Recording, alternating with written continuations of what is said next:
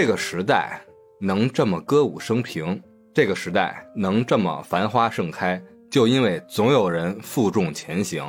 我们绝对领域的湖光观影会呢，做了一场三大队的观影现场。如果您在北京、在上海、在成都，都可以参加我们相应的电影的线下活动，与我们主播见面。但是您如果是我们的听友，没能去参加现场也没关系，我们把观影会现场送出的影票以外的福利也带到了播客现场，就是三大队的原著。而这个原著有什么特别呢？大家都知道，三大队它改编自真人真事儿，嗯对吧？是的它的负重前行带来了我们的歌舞升平，对吧？其实带来我们的岁月静好啊。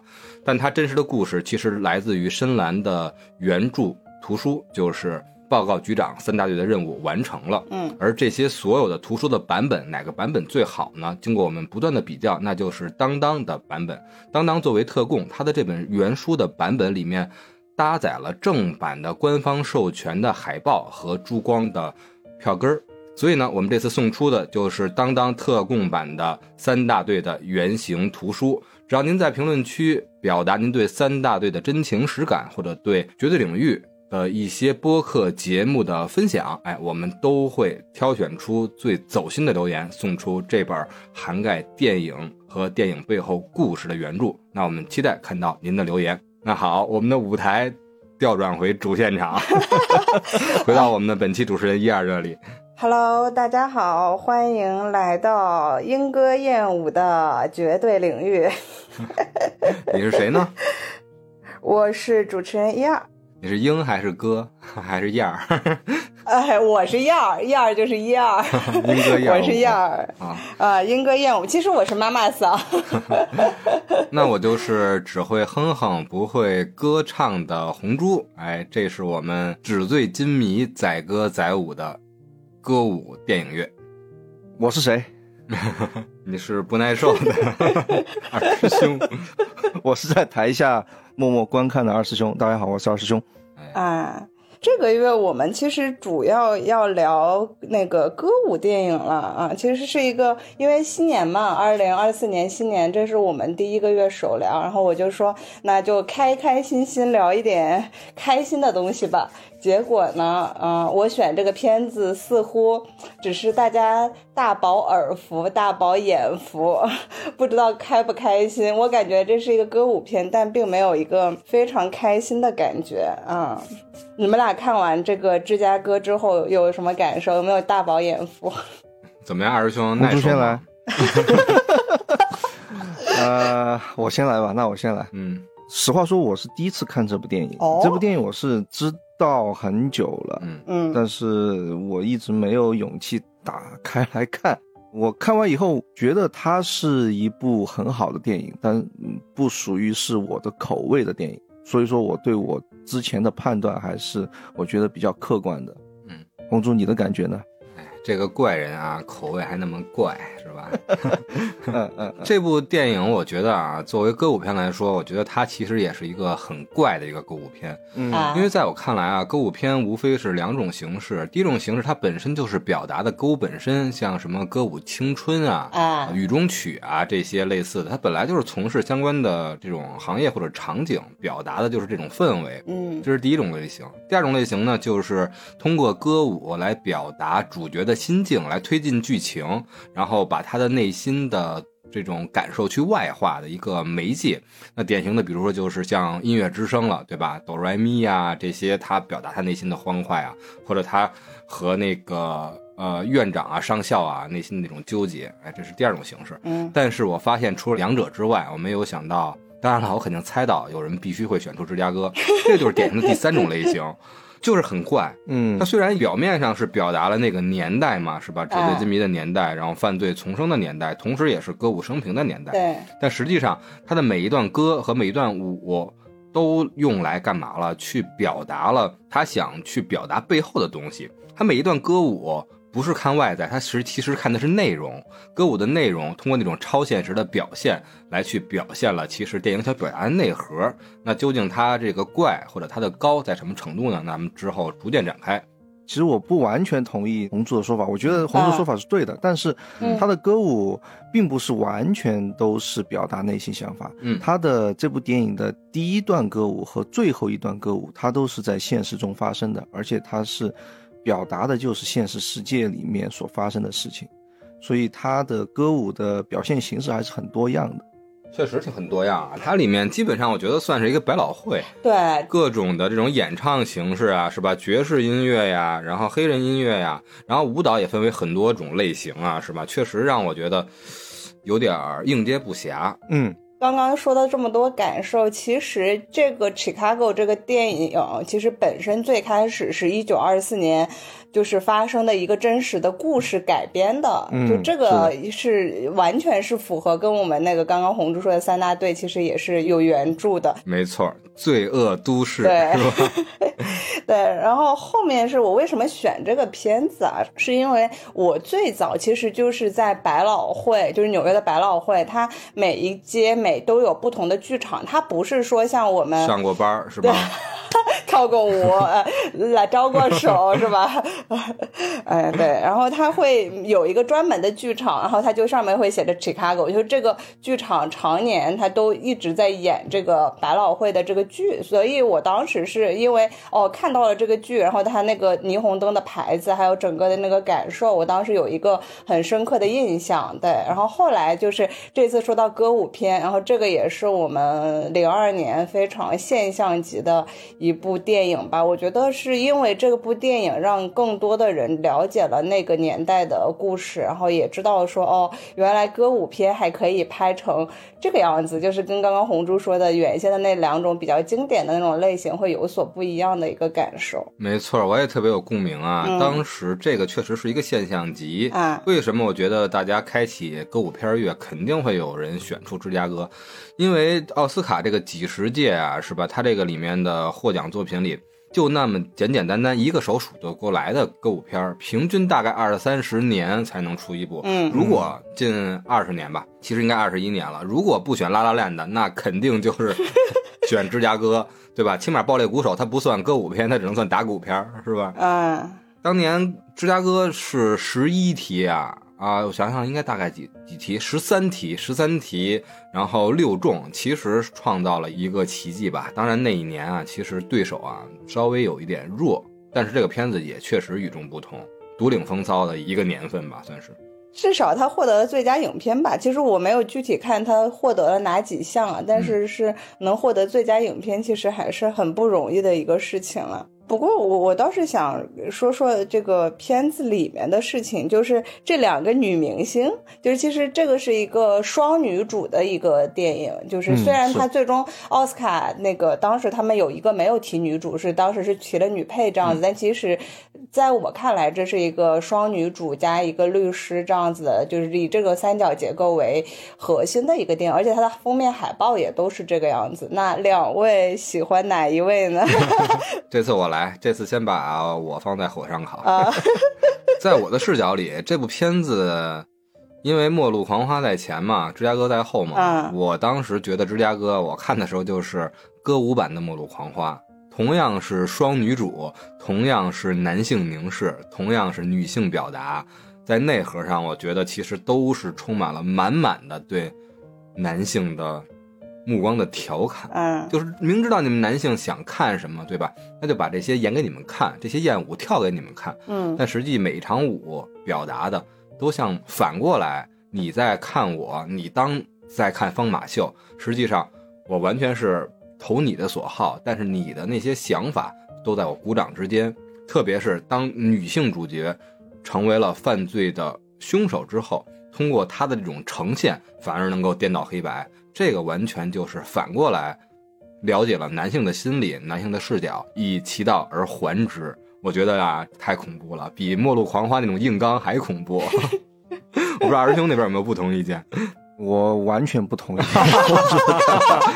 我我我并不觉得他是一个男性凝视啊，或者那么强烈的一个男女之间的一个一个差别。我觉得理查基尔在里面的表现也非常的亮眼，嗯就是里面被戴了绿帽子那个就是男主角，他也老公，对，他在里面也有一场独角戏的一个歌舞表演嘛，我觉得也相当的出彩。嗯就是它里面所有这些歌舞，我觉得是非常用心，不管是从它的表面上的服化道和它的场景布置，这个很可以理解了，因为它是一部常年在上演的剧嘛，就被各种嗯打磨的已经是非常的 OK 了，没有问题的，各种边边角角都修饰的非常漂亮。嗯，另外是就是这些演员，你看这部电影，你就真的会觉得这些演员是有演技的。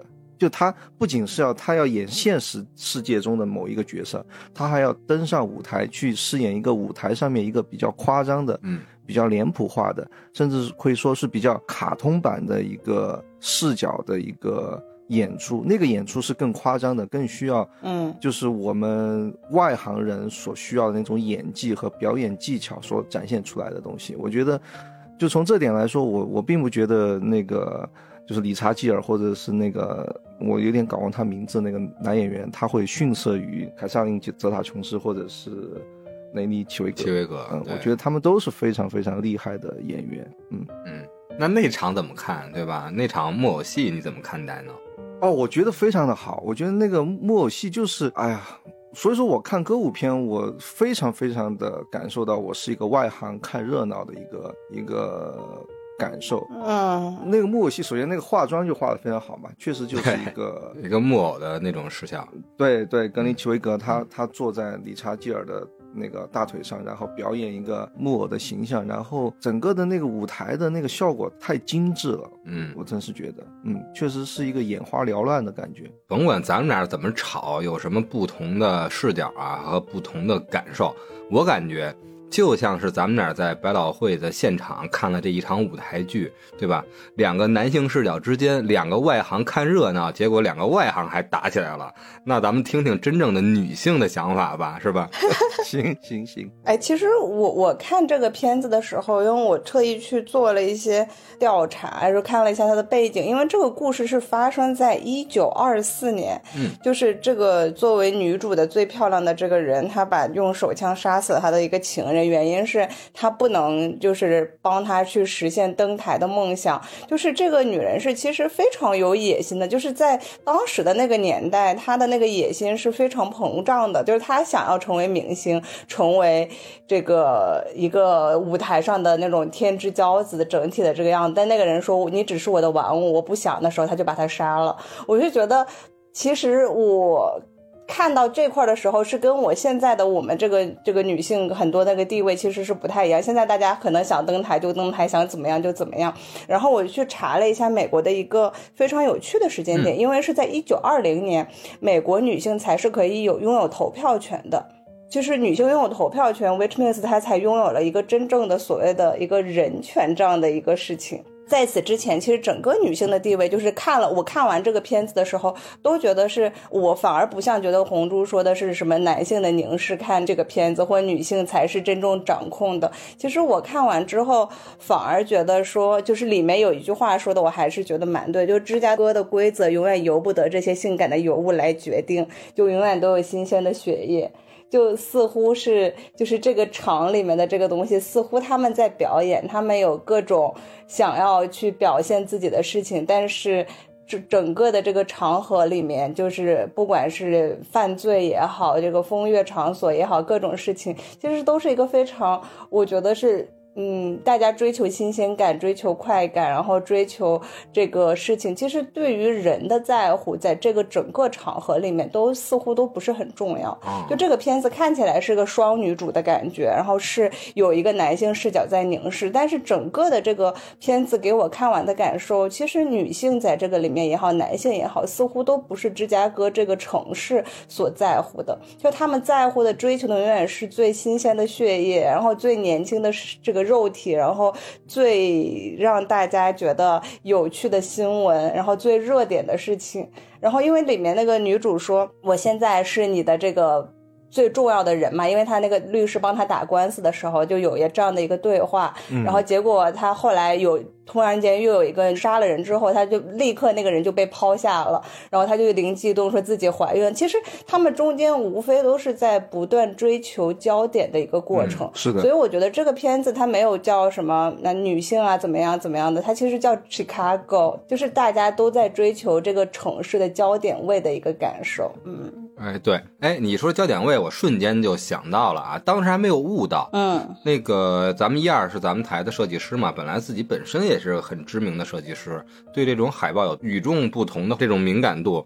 我突然想到啊，开始你说这个三角的一个关系是海报的一个主体画面是吧？嗯嗯，他们背景一个大 C，我当时以为一直觉得这个 C 就是起加哥的的首字母嘛，嗯其实后来我看到底下那个 Chicago 的里边第二个 C，七个字母之间中间的那个被标红，我才明白，嗯才明白两个女主真正的核心，对吧？还有你表达这些更多的权利无关于性别的，对它实际上是抢的是这个 C 位对，哦，我悟了，所以我败了。对这个片子，大家其实最近应该是最热的一个片子是《繁花》嘛。嗯我觉得二师兄和红柱没有看，就是王家卫就是拍上海的这个时代那个年代的。必须的，咱们台是当年全网第一个曝光小道消息《繁花》杀青的呀。咱们在取景地是吧？上海的车墩影视基地 曝光的《繁花》嘛，啊，所以就一直盼到了现在。对，其实是我同时看完这个，就是有一种穿越时空的并行感，不知道两位有没有这种感受？就是大家都在争夺黄上海繁花是争夺哎黄河路上的啊我还我还没有看，所以说还不太知道。还在浇水，还在是吧？照顾你的花园啊，还没有开花。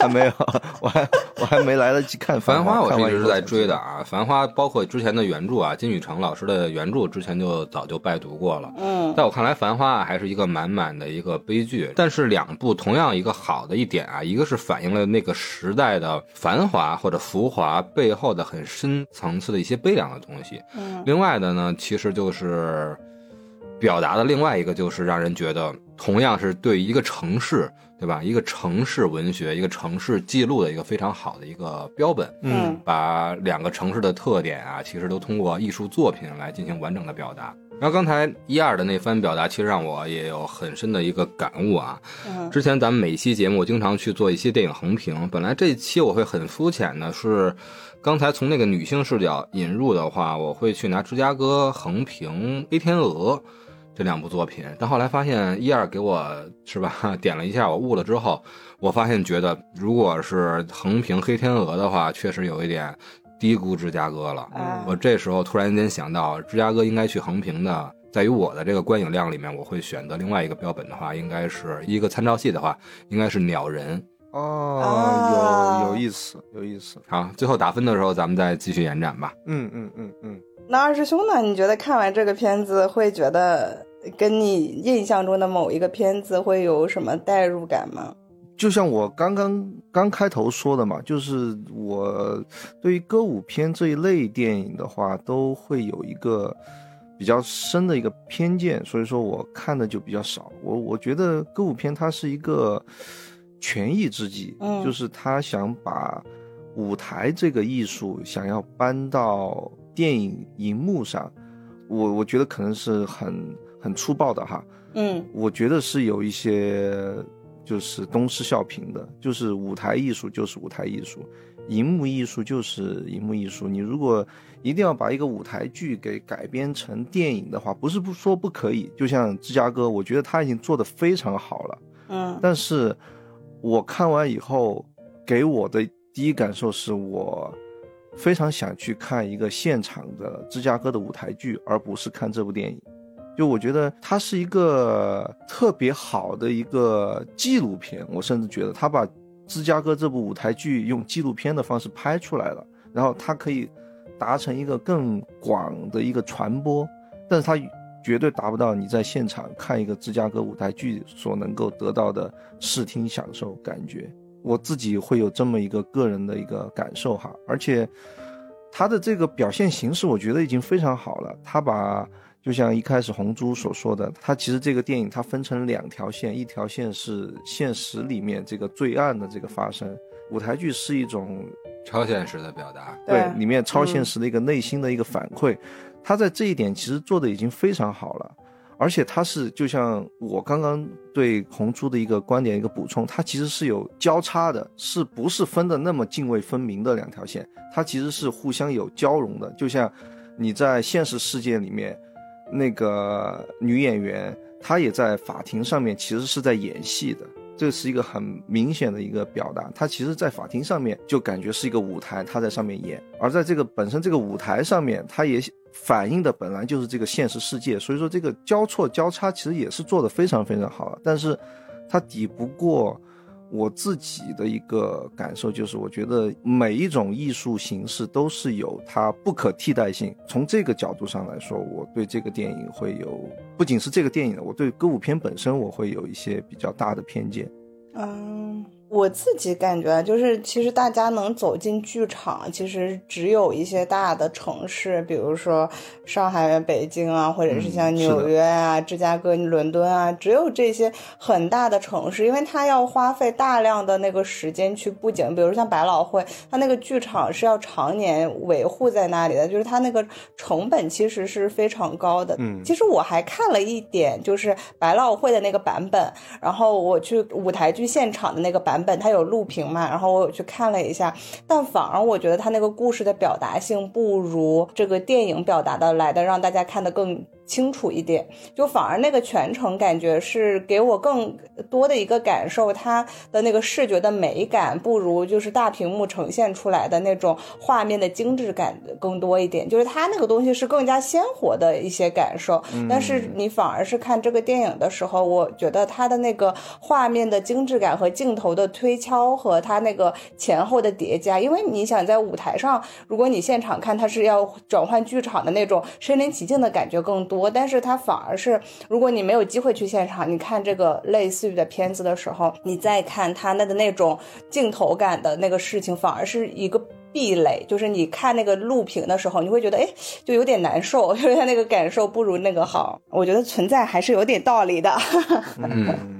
哎，我想到的是什么呀？咱们这次是作为新年的第一个月嘛，然后开篇其实咱们有在探讨，嗯，开篇也是新年伊始，选点轻松的，是吧？要不然是喜剧开年，要不然是歌舞升平开年。最后呢，从其实喜剧片当然太多了，好如烟海。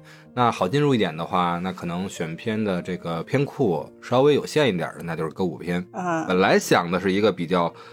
欢乐的一个是吧？欢乐好声音的这么一个效果，实际上一进来啊，咱们今天迈出了第一期，我才发现啊，真的没有我想的那么简单。其实真正的考验来说，其实和上一次咱们觉得很难啃的传记片乐，我觉得有点类似。嗯，因为传记片乐嘛，咱们选的都是。一个是真实事件或者真实历史，而且是有真实原著大多改编的这些作品，而原著都是文学体，对吧？嗯，这种文学的记录，它其实相比电影也已经是另外的一个文学的题材了。嗯，是的。然后其实像歌舞片这个月一样，对吧？无论是歌还是舞还是歌舞，它实际上也是区别于电影之外的另外一个艺术形式和一个题材。嗯，是，所以说我个人就是还是会有这方面。我首先想表达这个是我非常个人的一个看法哈。我觉得你歌舞歌舞，你再怎么欢欢乐乐，在我的内心中不如一个现现实实、一个真真实实、有血有肉的人在你面前给你跳一支舞。一首歌或者一个舞，它是很脱离现实世界。嗯，就是你在真正的一个。很庸常的现实里面，你是很难看到一个人跳一支舞，或者是唱一支歌的，他是脱离现实的。但是，我觉得他美感或者他的艺术感就来自于他是一个真实的人在你面前跳一支舞和唱一，他是一个很，首先他也是一个很古老的一个一个形式，他他非常非常的早于电影。而电影，我始终觉得，即使是在影院里面，它仍然是一块屏幕。它仍然是一个镜中花水中月的一个表达形式，它是一个你无法触摸的，它是一个光影的一个展现，它和这个歌舞本身的内核是差的非常远的。在我看来，我并不是说它不可以改编，在我的眼里，它其实就是为了传播的更远。它就像蒙娜丽莎，你没办法看到，你没办法去法国去卢浮宫看到那个真迹，所以说它会有很逼真的印刷品，然后让大家能够看到这幅画。这不是一件坏事情，但它仍然只是一个印刷品，它和那个真迹，即使你可能完全没办法分辨出真假，但是。人奇怪就奇怪在他会认这个真假，他会知道，虽然看不出差别，但真的就是真的，假的就是假的，你改变不了这一点。我的感受啊，也是歌舞片，歌舞片其实舞是更突出的，或者是这个歌舞片类型里面更比较明显的一个定义啊。之前跟二兄咱们聊过醉乡民谣，对吧？那个嗯，从头到尾啊都是在去唱歌，再去唱民谣，表达一个民谣。歌手在那个时代的一些故事，但它完全算不上歌舞片，对吧？所以其实歌舞片更突出的一个表现形式还是舞，但是在于舞这个范畴啊，这个艺术范畴，我确实是比较肤浅的。你看之前像咱们共同的好朋友是吧？音乐制作人盖克，然后像我们去听摇滚，很多的北京的这些 live house 啊、毛啊、愚公移山啊这些，对吧？我们经常去看一些摇滚的地下音乐的小现场，一些说唱，但都是。歌是吧，或者是说唱这种是的。然后如果比如说去后海啊，去这些算吧，算比较小文艺的地方呢，我一般也顶多是待一待这些静吧，听听民谣，听听弹唱。但同时，后海的另一面啊，就是尤其在最近，最近没有了，最近之前的那几年，其实很风行，一条街基本上都是钢管啊。啊，对我哎，我有看过钢管，很多很有趣的表演形式。其实我这边是差很多的，然后尤其是我们一二啊，可能是看这些或者了解的比较多。二师兄我就不是说看不起他，他我觉得也没进过这种场所，啊 是吧？确实缺乏这方面的知识。嗯，哎，听我们一二多跟我们聊一聊这些我们比较缺乏有意思的地方。另外一个是今天为什么让我们一二来主持这一期播客呢？嗯，一二本身他就有很多年的，无论是在北美生活还是工作的一些经历。对吧？在这些城市啊，这些罪恶都市里面，对，都跟我们聊聊我们没有感受过的那种，我们也很好奇。可以，其实先说芝加哥，其实就是美国是一个还蛮有趣的地方，就是因为我们这一期上来就，我其实本以为也像开年大家聊聊真善美，结果呢聊的都是人性的丑陋，然后罪恶、犯罪，然后各种。不堪的感觉这个事情，但其实确实，芝加哥在美国是美国是每一个城市都有犯罪率的一个排行榜的，芝加哥这个城市的排行榜一直是名列前十的。啊。就是大家一去到芝加哥，其实第一个反应就是危险。即使是到现在的美国，依旧会大家提到芝加哥的时候，大家听到的时候都都会反映出这是罪恶之城。就是因为有很多街区，其实我自己是去过芝加哥的，然后很多街区还有很多地方，它的枪杀率都是非常非常高的。芝加哥打字机嘛，这是什么个说法？为什么我没听过？嗯，它是一个黑帮的一个说法，就是有一个很。著名的一个黑帮，他应该是用的一个自动武器吧？对，好像是这么一个说法。然后那个自动步枪，那个枪开枪的时候就跟打字机的声音一样，哒哒哒哒，像打字机的声音一样。哦，对，刚才不是提到枪案的高发了吗？每一天芝加哥的夜晚都有人在夜以继日的打字。好嘞，没有学习到 check 芝加哥打字机，因为我自己是亲身经历过，就是我住在酒店楼上，楼下就发生枪击案的这个事情，然后就是真的就咚咚咚咚咚的那种 感受，其实还蛮妙的。就是白天早上起来也没有什么东西，但是你晚上的时候，你就从这个酒店的那个楼上，你是可以亲耳听到说，哦，下面就在发生火拼，然后你 你知道这个所在的地方犯罪率是非常高的，人的那种恐慌感和不安感是还蛮不舒适的。其实我也是有幸 待过这种地方，但是其实另外一个说法，其实这个里面它没有完全体现说黑帮的那个芝加哥的犯罪率有多高，它全都是女性，它里面大概我印象里有五个女性吧，嗯。嗯五起或者是呃六起，这都是女性拿起枪，然后射杀了自己的情人也好，射杀了自己的老公也好，或者是把这女杀男，对 没有也有把他们的小三小四杀掉的是吧？那一场，对我当时一开始以为他会留下那两个姑娘，然后后来发现，嗯，一个不留，全部杀掉。我刚才想到一什么呀？突然为什么插一嘴啊？刚才联系到了《繁花》是吧？啊，然后突然间想到另外一个作品啊，你说的这种女性的独立意识是和女性的这种勇敢的，不光是突破，更多的是通过这种是吧逆天改命啊，或者是这种否决来去体现了女性的这种觉醒。艺术化，咱刚才咱们提到了《末路狂花》，对吧？里面也有银色的枪支和子弹。嗯那刚才提到了《繁花》，又想起另外一部表达上海的一个很出色的一个作品啊，马上也会和大家见面了，啊就是《酱园弄》。哦，我不会说上海话啊，那个字写出来是酱园弄，但实际上读对吧？应该是弄是吧？酱园弄。酱园弄，嗯嗯，就我们家边上拍的。对，在咱们时代背景上，实际上是在一个算民国奇案了吧，也是女性的一个表达。所以不光是在芝加哥，对吧？有很很什么的女性呢？好怕得罪人啊，啊哪个词啊？很卓尔不群的女性。很漂亮的，很漂亮。那这个城市比较，我没想到咱们哎，突然间 Q 到了两个国内的艺术作品啊，嗯一个电影，一个剧加原著啊，都是上海。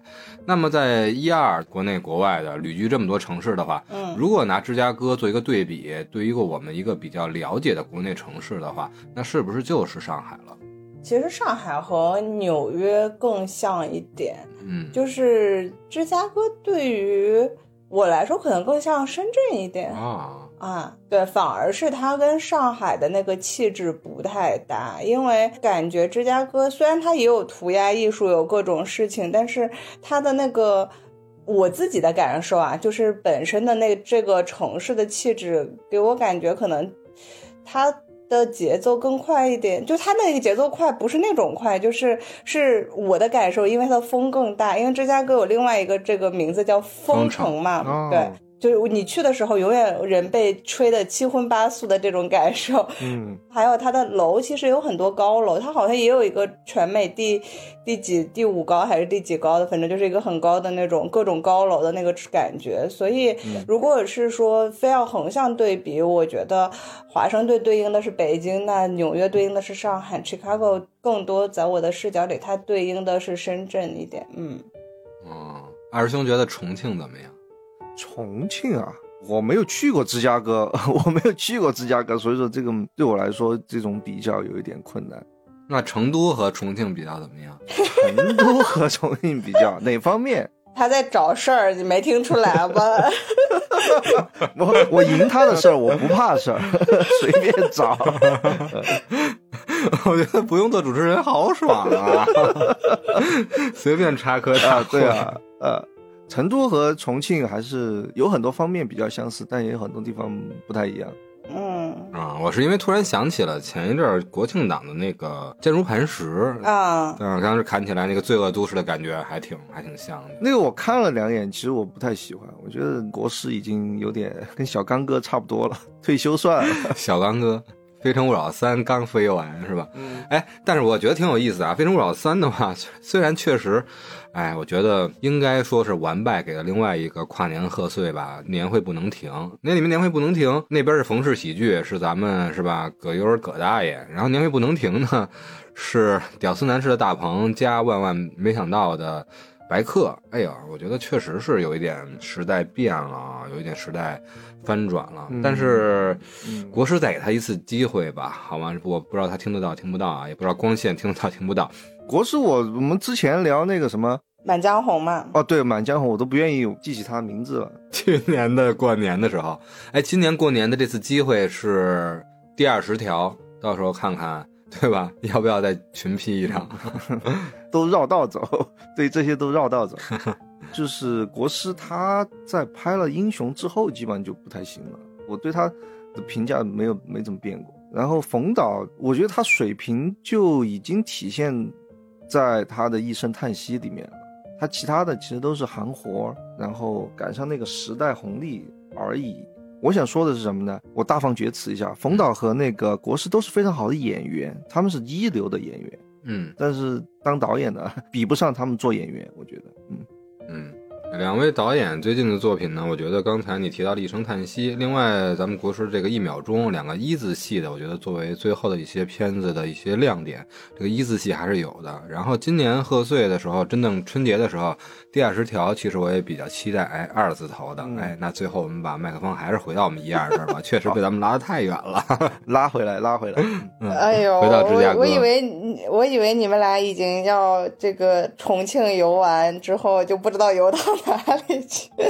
是吧？叫做什么“千里江陵一日还，轻舟已过万重万重山山”，好火啊！这句 回到芝加哥，回到芝加哥，聊完芝加哥，其实想聊聊百老汇。就是刚刚两位说，可能对，并没有看过太多的歌舞这个现场。其实我是曾经大概十年的时间里吧，我就经常会去纽约的百老汇去看他的现场的一些演出。其实我第一部看的就是《修女也疯狂》。哦，我特别喜欢小时候，不过我看的是电影了。对对对对对，就是第一部看的是这个，然后我当时还觉得，哎，还挺有趣的，就是他跟我看现实里的那个片那个片子电影是我很早很小的时候就看过，就中央六其实当年有播，但看完了印象也不是很深刻，但反而到那个现场的时候，我觉得他的那个。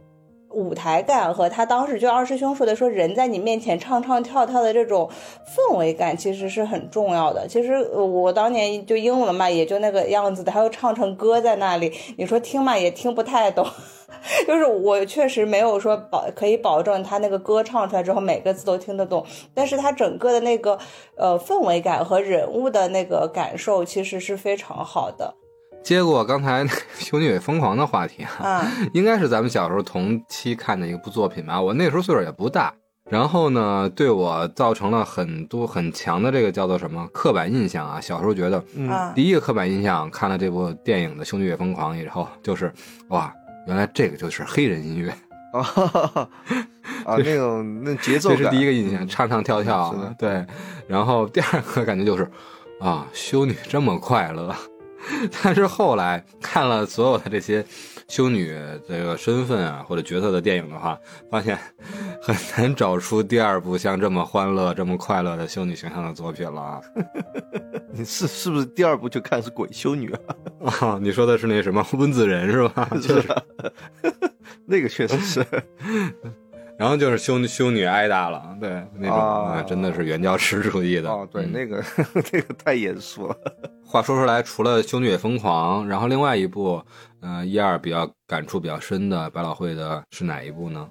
就是大概可能看了也有小十部吧，然后我觉得都值得看，是每一部就是我我其实看百老汇的起因还挺有趣的，就是因为我当年住的那个寄宿家庭里，然后我的那个房东太太她是纽约的人，她从小就是在纽约长大的，然后她就跟我说，她说你去到纽约要做的第一件事，就也不是就是要做的一个必备清单里，就要去百老汇看一场，然后所以自此之后，我每次去我都去看一场，每次去多看一场，就导致说哦看了很多场的这样的一个事情。所以如果大家有机会去到纽约，其实我还蛮建议，就是听不听得懂，我觉得不重要，因为唱唱跳跳，就看着那个氛围，其实也还是个很开心的事情，你可以去看一看。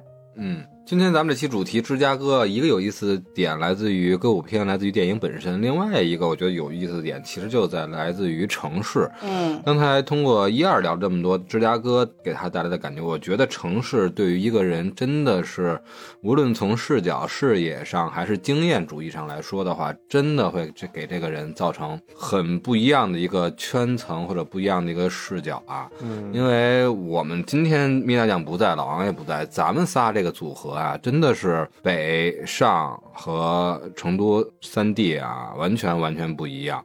然后包括两位的海归背景，一个是是吧英美，一个是像二师兄也有这种其他的这个留学背景。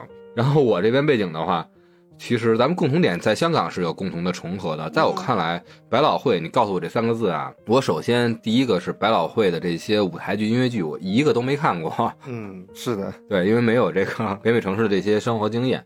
第二，给我的感觉，百老汇是什么？就是百老汇电影中心，就是看电影的地方。无论是在北京，最开始建北京，当时以前啊，我上学的时候看的那些电影，最开始咱们聊过，还是露天电影，然后看这些大众电影的时候，之后进入了剧院时代，是在那些剧院或者工人文化宫啊，或者是家里的这些像文化宫啊、什么老干部活动中心这种地儿看电影，然后还有就是剧院、剧场、大剧剧场啊、大剧剧院这些，然后各个区的这些剧院，然后之后才开始有了电影院。然后有电影院的时候，真正的一个都是一些商业的电影院，还是和，呃，那个时候的电影政策和这个城市的或者是文化产业啊很相关的，嗯呃，文化局这些相关的。但突然间就开始有了那些引入的，或者说是合资的这些电影院。典型的就是当时还英皇还没进来，大家都知道英皇是香港英皇的公司嘛，现在成为了北京做首映礼，对吧？咱们经常做一些观影团的一个地标。嗯但英皇之前，真正对我比较触目惊心的，对吧？或者比较觉得，哎呀，电影院原来是可以有这个样子，那就是百老汇电影中心。嗯嗯，也是一个来源于香港啊，在我对吧？香港的百老汇戏院也非常的有名。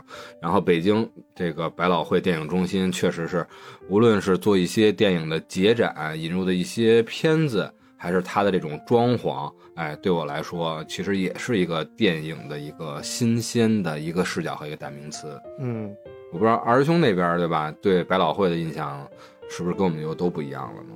我们这边也有一个叫百老汇的一个地方，嗯，它那个老不是那个老年人的老，它是大脑的脑，它是卖电脑的一个地方，叫百脑汇，就是一百个电脑汇在一个地方，它是个电脑城，它不是一个电影院。不是，关键这个四川人，这个四川人说出来百脑汇，我真的以为是百老汇。对，乐乐不分。嗯，我小时候电影院可能印象最深的还是一个叫太平洋电影院的地方，它也是一个老电影院。然后我记得我小时候看《指环王》是是去那个地方看的。啊，两千年左右的，嗯，是一个老电影院。我记得那个电影院很大，那个影厅可能很少，但是很大，容纳很多人。我记得那个座位都是硬的，不是那种沙发的那种座位，是那种硬的那种，有点像那种礼堂里面很多那种部队的礼堂里面那种硬的那种座位。后来也是像那个红珠说的，就是慢慢的那种合资的啊，还有那种商业的电影院就起来了，这种老电影院慢慢就就没落下去了。嗯嗯对，然后大家都去那里面，就去商场里面的什么三层啊、四层去看电影了。嗯，对。嗯，哎，不过你们俩说完之后，我终于想起来了，我其实想说的是歌剧魅影。其实我看完之后是觉得，因为像猫啊、邪恶女巫啊这些，其实我刚刚说的妈妈咪呀，其实这些我都看了。那你要说这些的话，我在国内也看过。原来我不是没有看过百老汇啊，对吧？歌剧魅影啊、妈妈咪呀、猫啊，这些都当时宣传是铺天盖地的。北京应该都是有的，《悲惨世界》也是啊。你一个老北京茶馆没看，你好意思吗你？那也不是，那也不是那戏剧院的吗？那个是应该是中戏的招牌戏吧？，对啊，那个应嗯该，我觉得三分之一的老北京都应该看过才对吧？没看过也喝过。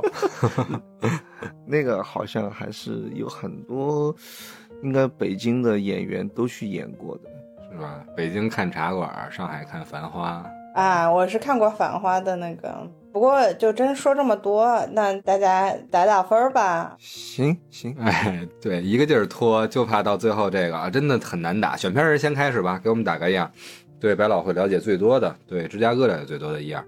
啊，呃，如果是说我们抛开说整体电影的评分来说，就是如果是放在歌舞类型片里面，我觉得它 Chicago 是可以排在我歌舞类型片里的 top 三的。对，就是我觉得它跟 La La Land 在我的视角里不分伯仲，因为其实我更早看的是 La La Land，虽然就是这个先后顺序不一样，还有雨中曲这几部，其实我当时也纠结了半天。嗯，对，那我给这个片子打分可以打一个八点五分。嗯对，但是这个类型片就是像刚刚二师兄的说，我我自己更愿意说走进去看，但只是说整个的视听感受也好，故事也好，歌舞唱跳也好，里面的情节编排也好，我觉得聊这个片子本身故事非常简单，没有什么特别好聊的。我觉得大家更多的应该是实实在在去看和感受它里面唱跳的那个感觉，和看里面不同的舞蹈爵士也好，踢踏也好，它里面的那种音乐类型的切换。对，其实我们今天很没有太聊那么专业的音乐类型，是因为我们确实也没有那个特别专业的往下走。但是其实大家看的时候，你就可以清楚的知道说，哎，我喜欢这一段舞蹈是什么样子的。嗯嗯，二师兄呢？我打一个七点五分吧。呃，我我打这个分，嗯，还是比较的个人化。就嗯就像我说的，我其实从两个维度来评判，就是本身嗯如果你喜欢歌舞片的话，我觉得啊、芝加哥是一部不容错过的一部好的歌舞片，就是它的那个精致程度和各个方面吧，服化道、故事编排，还有演员表演，嗯还有整个的节奏都是嗯一流的那种歌舞片。我打七点五分，完全是属于我自己对于歌舞片的一个个人的一个偏见，就是我还是会有一些比较，就像红珠说的，比较奇怪的一些固执的地方。我觉得我喜欢比较单一的一个存在，就是你如果是剧场，你就是一个老老实实的剧场；你如果是一部电影，你就是一部老老实实的电影；你如果是一本小说，你就是一本老老实实的小说。就这种混搭哈，我一直不太能够接受。你如果是一只猪，就老老实实做一只猪，不要做什么红猪，然后幻想着想变红的梦，是吧？你说到这一点哈，其实很奇怪，就像你说《狮子王》，它也是歌舞片，甚至很多的卡通的那种电影，对嘛，了不起的狐狸爸爸嘛，就动画电影，对，它也是歌舞片。但是我个人对于这种动画的这种歌舞片，我反而就没有那么大的一个偏见和一个看着有点怪怪的地方。但是这种真人演的这种歌舞片哈，我始终我就希望它是一个比较纯粹的一个艺术形式。这种混搭，我就觉得它是一个赝品，它不如真实的一个歌舞来的彻底，来的好。嗯，它这个在我心中的这种赝品的这种性质，至少目前来说是没有办法消除的。所以说，我给它打一个七点五分吧。嗯，这措辞仿品还不行，还赝品。一二，你看那个人，他好像一条二师兄啊，好怪啊！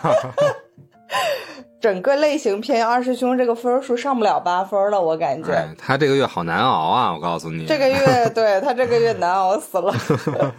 但是我能够看，就像我我其实看芝加哥，我我也是第一次看嘛，我之前没有看过，我我看的我完全没有那种很难受的感觉，所以说我推荐大家如果对歌舞片感兴趣的话是可以看的。嗯但是我看完以后，我的一个最大感受就是，呃，就像我刚刚说的，我非常想看一个现实版的一个舞台剧版的芝加哥，而不是在一个，嗯因为我都不是去电影院看的嘛，我是在我的电脑屏幕上，又是一个更小更小的一个屏幕，而且你没有观众跟你在一起。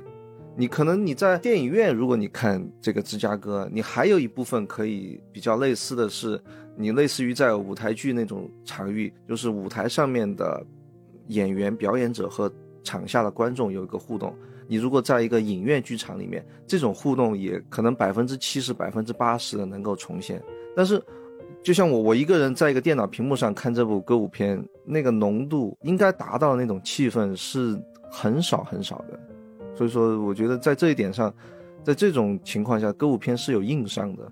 我确实有感受到的，就是这部片子啊确实刚才提到了，是吧？十一提当年的奥斯卡，然后拿了那么多，对吧？非主奖项啊，主奖项只拿到了最佳的影片，然后直接就跳到了最佳的女配，剩下都是那些技术奖项了。所以其实这部片子啊，嗯，但是毕竟啊，他拿到奥斯卡就是拿到奥斯卡。但是大家请注意，我们绝对领域选片儿啊，如果选出了这种是吧奖项等身的作品，也许是因为这部电影它足够典型，但真的不代表我们认为这部电影拿了大奖就代表它足够好。哎，所以大家其实从一二打出的八点五分和二声打出的七点五分就可以看到，对吧？可见一斑。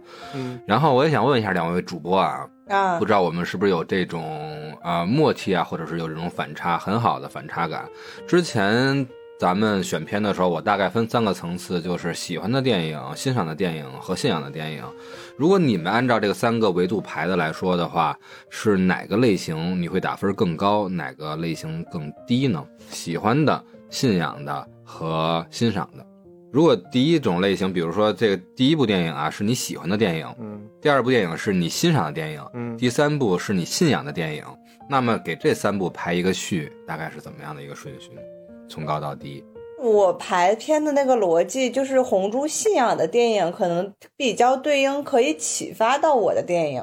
就是我觉得，就是对我来说，一个电影最好的一个状态，就是像红猪是找到绝对的共鸣，还有绝对的精神上的那个支持上那种你所谓的信仰。但我更希望的是说，这个电影看完之后，它给予我力量，给予我快乐，或者是给予我某一些前行上的东西。其实跟红猪的信仰很像啊，但是这个是也是会我放在很前面的一个。这个这个方方面了，对，这个是我会比较想要放在前面的。然后欣赏的电影和喜欢的电影，那我可能会把喜欢放在前面一点，因为我觉得我的喜好更重要一点。对，这个是我自己会觉得说，哦，那我喜欢这个最重要。就所以，我其实大家听到我很多打分的时候，我都是很主观的。我说，哦，因为我喜欢这个电影，所以我要打高分。就是我的评价体系是在我自己的这个体系里面去评价，它不会是横向类比到说，呃，整个的大众的评判的标准里。不 care。对，不 care，我不 care 大众的评判标准，因为我希望的是大家听我们的节目，可能跟我类似的人，比较跳脱的人，那他可能跟我的片单会很像，那他可以就是 follow 我打分的一个标准，去有一个个性化的东西存在，这个是我一直打分的一个体系，就是我不我不需要说，呃，跟着说这个东西拿了奥斯卡，这个东西被获得了一个很高的评价，它就是个好的电影，那不一定，因为每个人的经历和背景不一样，他所喜欢的东西也不一样。我希望是说，跟我有类似背景的人，或者是说想要跟我有同样启发、需要有同样经历的一些人，可能听了我喜欢的片单，我打分的这个逻辑，他去看了我这些推荐的电影，哦，那他有一定的共鸣感，或者是说有这样，所以我会把我喜欢放在前面。真的特别好，我觉得就是不要去 care 豆瓣评分这部电影打多少分，不要 care IMDB 打多少分，就是你打多少分，对我们每位主播自己打多少分，嗯然后感兴趣的是对方打多少分，那他的理由是什么？其实我们更感兴趣的是每一位听我们节目的听友，每一位影影迷，您打多少分？嗯我们也期待在评论区看到你的打分的分数和你的这个理由。嗯，对对对对对，然后最后就是我欣赏的电影，因为就像我们之前聊记忆，聊很多电影，可能我们看不懂，或者是我们的经历和我们的学识没有达到这个地位，但是不影响它是一个好片子，不影响它本身是一个哦看起来很厉害，但是你读不懂是我们的失职。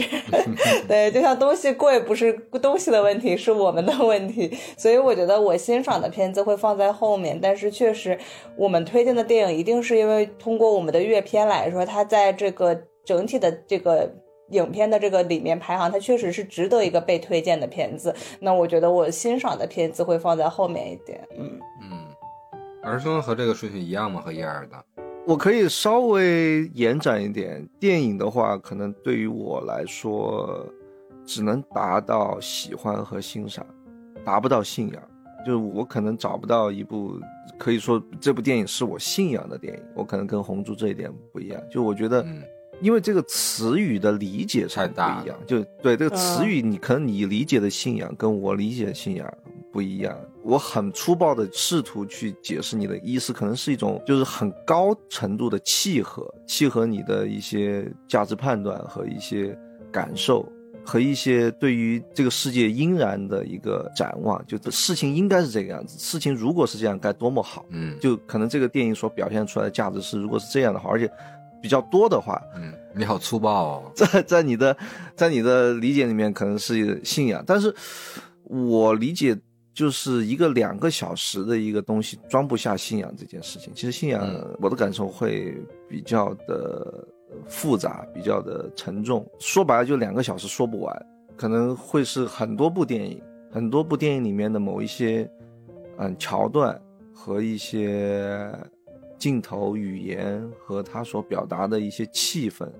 它可能共同组成成我的对电影的某种信仰，而不是一部某一部电影。可能我的感受是这样。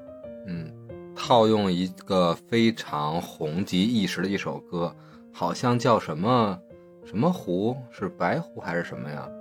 然后就是送给二师兄，嗯，那个很复杂的男人，又粗暴的去强迫了我的灵魂。强迫你灵魂没没听过，我去找来听一下。就是什么那个什么什么样的女人，然后什么什么什么什么，对，我操，红烛你还是唱崔健吧，崔健比较适合你。啊，行。其实啊，我非常喜欢二师兄的这个他的这一套，对吧？完完全不讲道理的逻辑啊，非常赤裸的逻辑，我特别喜欢。但是很巧的是，刚才一二的排序跟我是我没有想到，之前没有想到，因为一二我们俩对那个影片的表达的那个视角真的是不一样。但是我发现我们的这个逻辑确实或者逻辑的一个优先级是一样的。无论是大家怎么理解“信仰”这个词啊，无论是把它去泛化，还是把它去外延和内涵、去具象，它都会代表每一个人的信仰，那都是有自己独特的一个表达的，这就是人的一个精彩。对，所以信仰这个怎么去概定啊？咱们不要去给它下概念。嗯然后，但是这个排序，对，虽然一二的所谓的信仰和我的信所谓的信仰也许完全不是一个东西，但我们排序真的一样，信仰排在第一，然后其次呢，也许每一个咱们的听友每一个人都不一样，你是把喜欢排在第二，还是把欣赏排在第二？欣赏更倾向于客观，喜欢更倾向于主观，到底是客观？你觉得更美好一点呢，还是主观更美好一点呢？这个完全都是就像爱人一人一样，就像这些命题一样，完全无分优劣。但是有的人和有的人会一样的一个排序，另外一波是另外一个排排序。我也是，然后把喜欢排在第二，欣赏排在第三。对我宁愿把主观排在第二，客观排在第三，因为主观如果全力来去把你的主观排在更优一点的话，那这个主观一定是你特别喜欢的。对，如果是那种喜欢，那为什么不排在你欣赏之上呢？因为这种喜欢的机会真的很难得，很多的场合，很多的条件之下，你是无法去这么去表达你的喜欢的。所以，如果电影能带来你这种喜欢，那何尝不是一件幸事儿呢？嗯但是呢，回到《芝加哥》这部电影来说，它恰恰只能是我欣赏的电影。我欣赏它那种表达，欣赏它那种叙事。它整个的歌舞放在歌舞类型片来的来说的话，一开始我就一言以概之了，它只是一个很新奇、很超脱的一个表达形式，不同于那些大家概念上的歌舞片。而这个歌舞的新奇，对于我来说呢，它只是一个叙事的一个方式。无论是刚才说的那种超现实的演绎，还是那种表达，但是我只能说欣赏这种电影的技法。但是在喜欢上和信仰上，确实是与我无缘。所以呢，这部片子我可能如果是放到欣赏的维度，那只是第三层次，只能打到七点多少分。